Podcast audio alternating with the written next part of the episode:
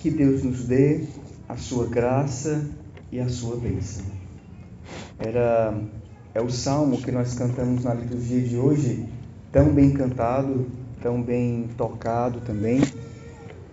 E eu gostaria de iniciar justamente com esse refrão do salmo, essa nossa meditação no primeiro dia do ano. O que mais nós poderíamos pedir a Deus no começo de um ano?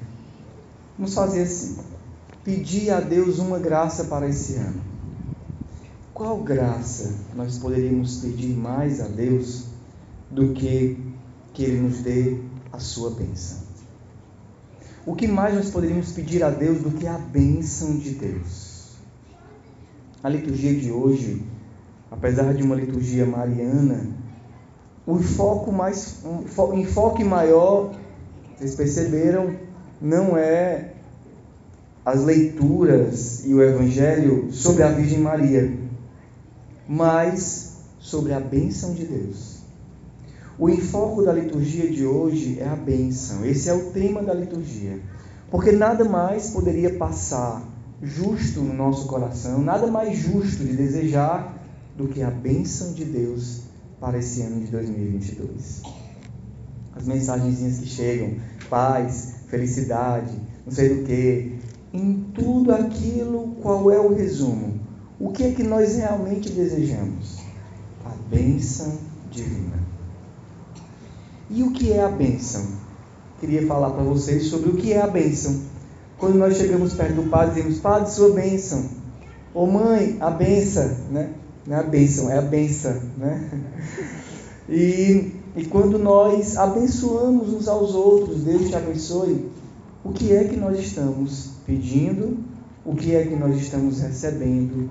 O que é que nós estamos dando? A primeira concepção bíblica de bênção é justamente essa. É Deus que derrama, é, é aquilo que Deus dá ao seu povo.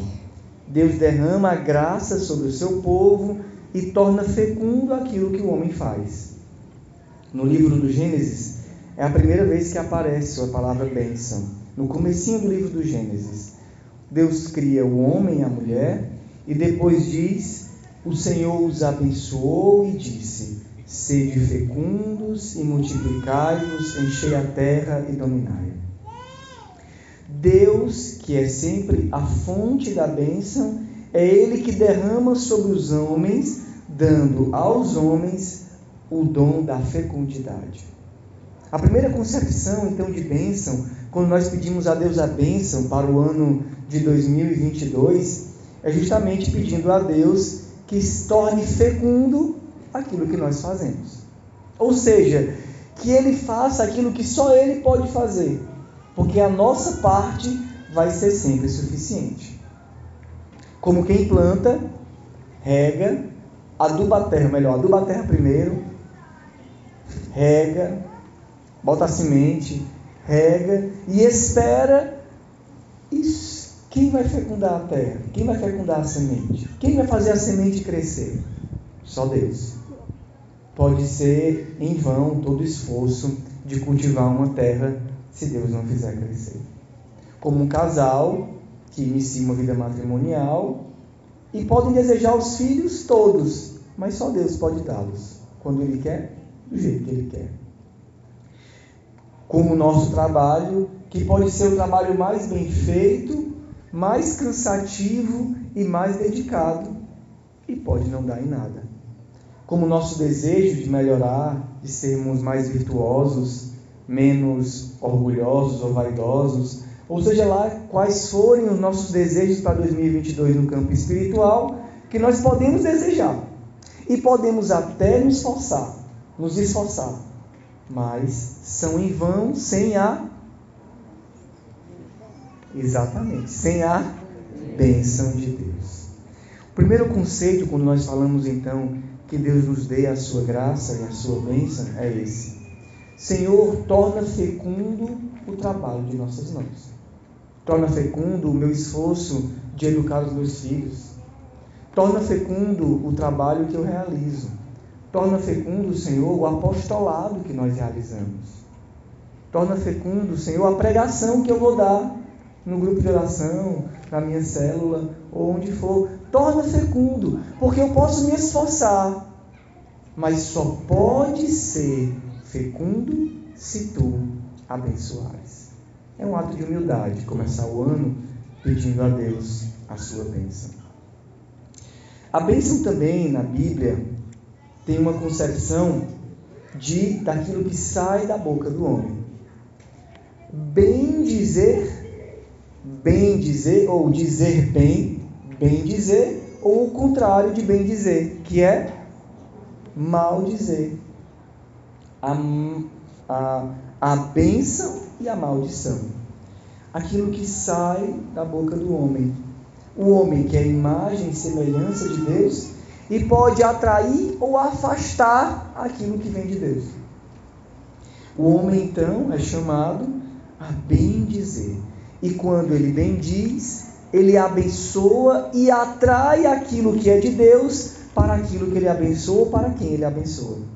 Sobre a quem ele traz nos lábios e no coração, ele atrai as graças de Deus, a bênção de Deus. O homem tem a liberdade de também maldizer, murmurar, reclamar, não compreender o que está acontecendo. E aí começa a atrair para si, para aqueles ao seu redor, a não bênção de Deus, conhecida também como a maldição. Porque nós começamos a não entender a obra que Deus está realizando. Se nós percebermos na infância de Jesus, contada por Lucas, e aqui nós temos também um episódio, Maria, todas as vezes que uma situação desafiante se aparece para ela, diz o evangelista Lucas, Maria via tudo aquilo, não compreendia e guardava no coração. A bênção hoje também é orientada para Moisés de como deve ser aquilo que ele deve fazer com o seu povo, com o povo de Deus. O Senhor falou a Moisés dizendo: Fala a Arão e aos seus filhos, ao abençoar os filhos de Israel, dizeis: O Senhor te abençoe e te guarde. O Senhor faça brilhar sobre ti a sua face e se compadeça de ti o Senhor volte para ti o seu rosto e te dê a paz. Era inclusive uma prática constante em São Francisco. Alguns dizem que era essa bênção franciscana, porque Francisco fazia constantemente isso aos seus irmãos, aquele a quem ele tinha autoridade. Eles invocarão o meu nome assim, é o que diz o Senhor. Nós invocamos a Deus quando nós atraímos as suas bênçãos para com aqueles que nós amamos. A bênção, é, diz na, no comentário da Bíblia de Jerusalém, tanto a bênção quanto a maldição, uma vez pronunciadas, são eficazes e irrevogáveis. Por isso nós precisamos, pedindo a Deus a bênção na virada do ano, que Deus nos dê a sua graça e a sua bênção, estamos pedindo a Deus também que nos ajude, em outras palavras, a louvar mais, a agradecer mais e atrair naquilo que nós não compreendamos, compreendemos, meditar no coração e atrair a bênção de Deus. Meu filho, Deus te abençoe nesse projeto, nesse namoro, nessa faculdade, nessa relação, nesse trabalho, naquilo que eu hoje acho que não está dando certo. Que Deus abençoe sobre as pessoas que nós amamos. Que Deus abençoe. O sacerdote, por excelência, é confiado a autoridade de abençoar o seu povo. E por que, que é conferida a autoridade de abençoar o seu povo? Porque ele se torna responsável por aquele povo, para quem ele foi ordenado. O sacerdote não foi ordenado para si mesmo, para ser padre e ser feliz, simplesmente. Ele foi ordenado para cuidar de um povo.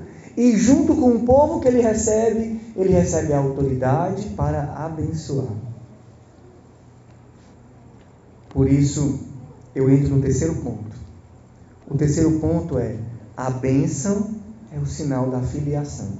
Também significa filiação. Como assim, Padre?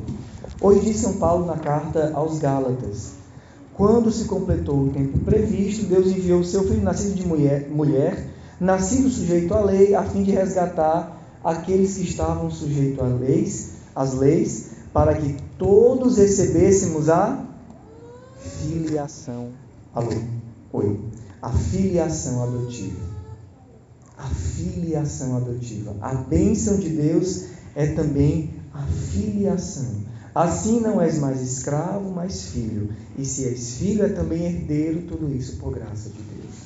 Quando nós pedimos a Deus, então, a sua bênção sobre nós, nós pedimos a Deus a graça também de sermos filhos. Filhos melhores. Por que melhores? A graça da filiação. Não mais escravos, mas filhos. A maior bênção que podemos receber é aquela que nós já recebemos com o nosso batismo. Um sinal de bênção na palavra de Deus é a aspersão da água. E aonde é a aspersão da água por excelência na vida cristã? No, no batismo. Onde nós somos abençoados com todas as sortes de bênçãos do céu. E qual é a maior bênção do céu? Sermos filhos de Deus. Podemos nos remeter ao Senhor como filhos. No rito do batismo, os, o, o padre, após derramar a bênção sobre a criança, sobre a água sobre a criança, ele então abençoa o pai, a mãe e os padrinhos e diz: Com a bênção com que vocês receberam, agora abençoem o filho e os afilhados de vocês. Naquele momento, o pai e o padrinho recebem uma missão. E qual é a missão do batismo? Que o pai e o padrinho recebem? De conservar aquela criança santa até o fim da vida. Quem é padrinho aqui de batismo de alguém? Levanta a mão. A responsabilidade é grande, viu? Porque se ela não for para o céu, a primeira é a sua. Porque no dia do batismo dela, você se comprometeu que iria cuidar dela, ajudando-a a ser santa, até que ela atingir, atingisse a maioridade e a capacidade de decidir por si mesma.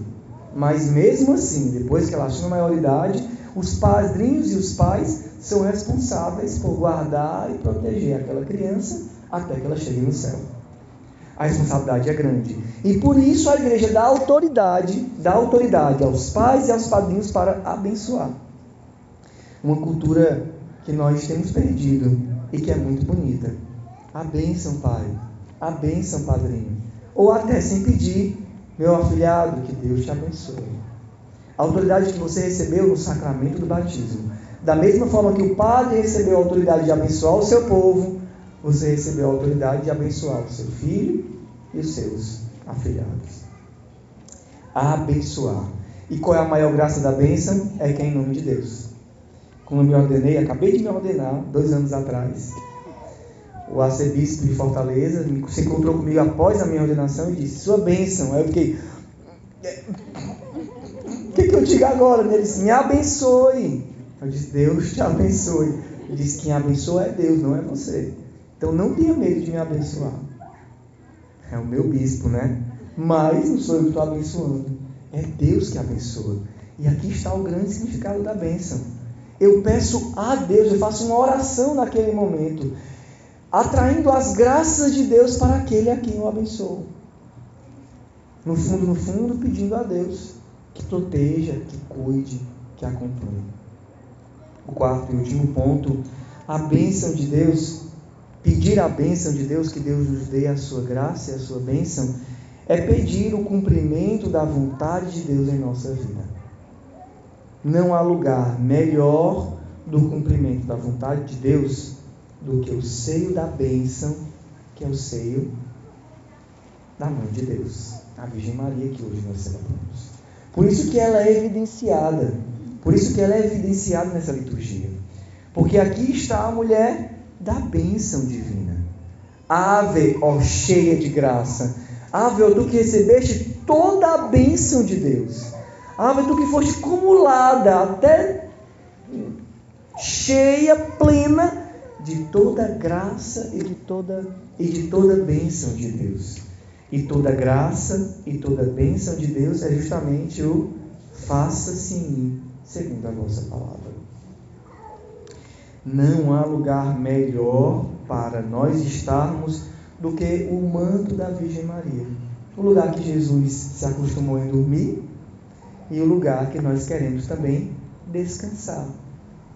Porque o sinal da confiança e da bênção recebida é o descanso, é o repouso. O homem e a mulher de Deus descansam porque sabem que são abençoados. São filhos. Olha como é que faz. Deita no colo e dorme. Por quê? Porque no colo do pai e da mãe a gente repousa. A Virgem Maria hoje para nós então é uma lembrança. Uma lembrança de que a bênção de Deus precisa ser invocada sobre nós. E a lembrança de que quem confia naquele que me abençoa, descansa. No colo da mãe e no colo do pai. Por isso, queridos irmãos, eu peço ao Senhor que nos dê um ano abençoado. Abençoado com toda essa gama de significados que eu acabei de dizer. Não, não abençoado com quase como se fosse assim uma sei lá, uma energia. Não, não é isso. Abençoado seja sob o manto da Virgem Maria, confiantes na filiação divina, desejando em tudo fazer a sua vontade e pedindo a Ele que fecunde o nosso trabalho. Que o Senhor então nos ajude, que Ele nos dê a sua graça e a sua bênção e que a Virgem Maria interceda por nós.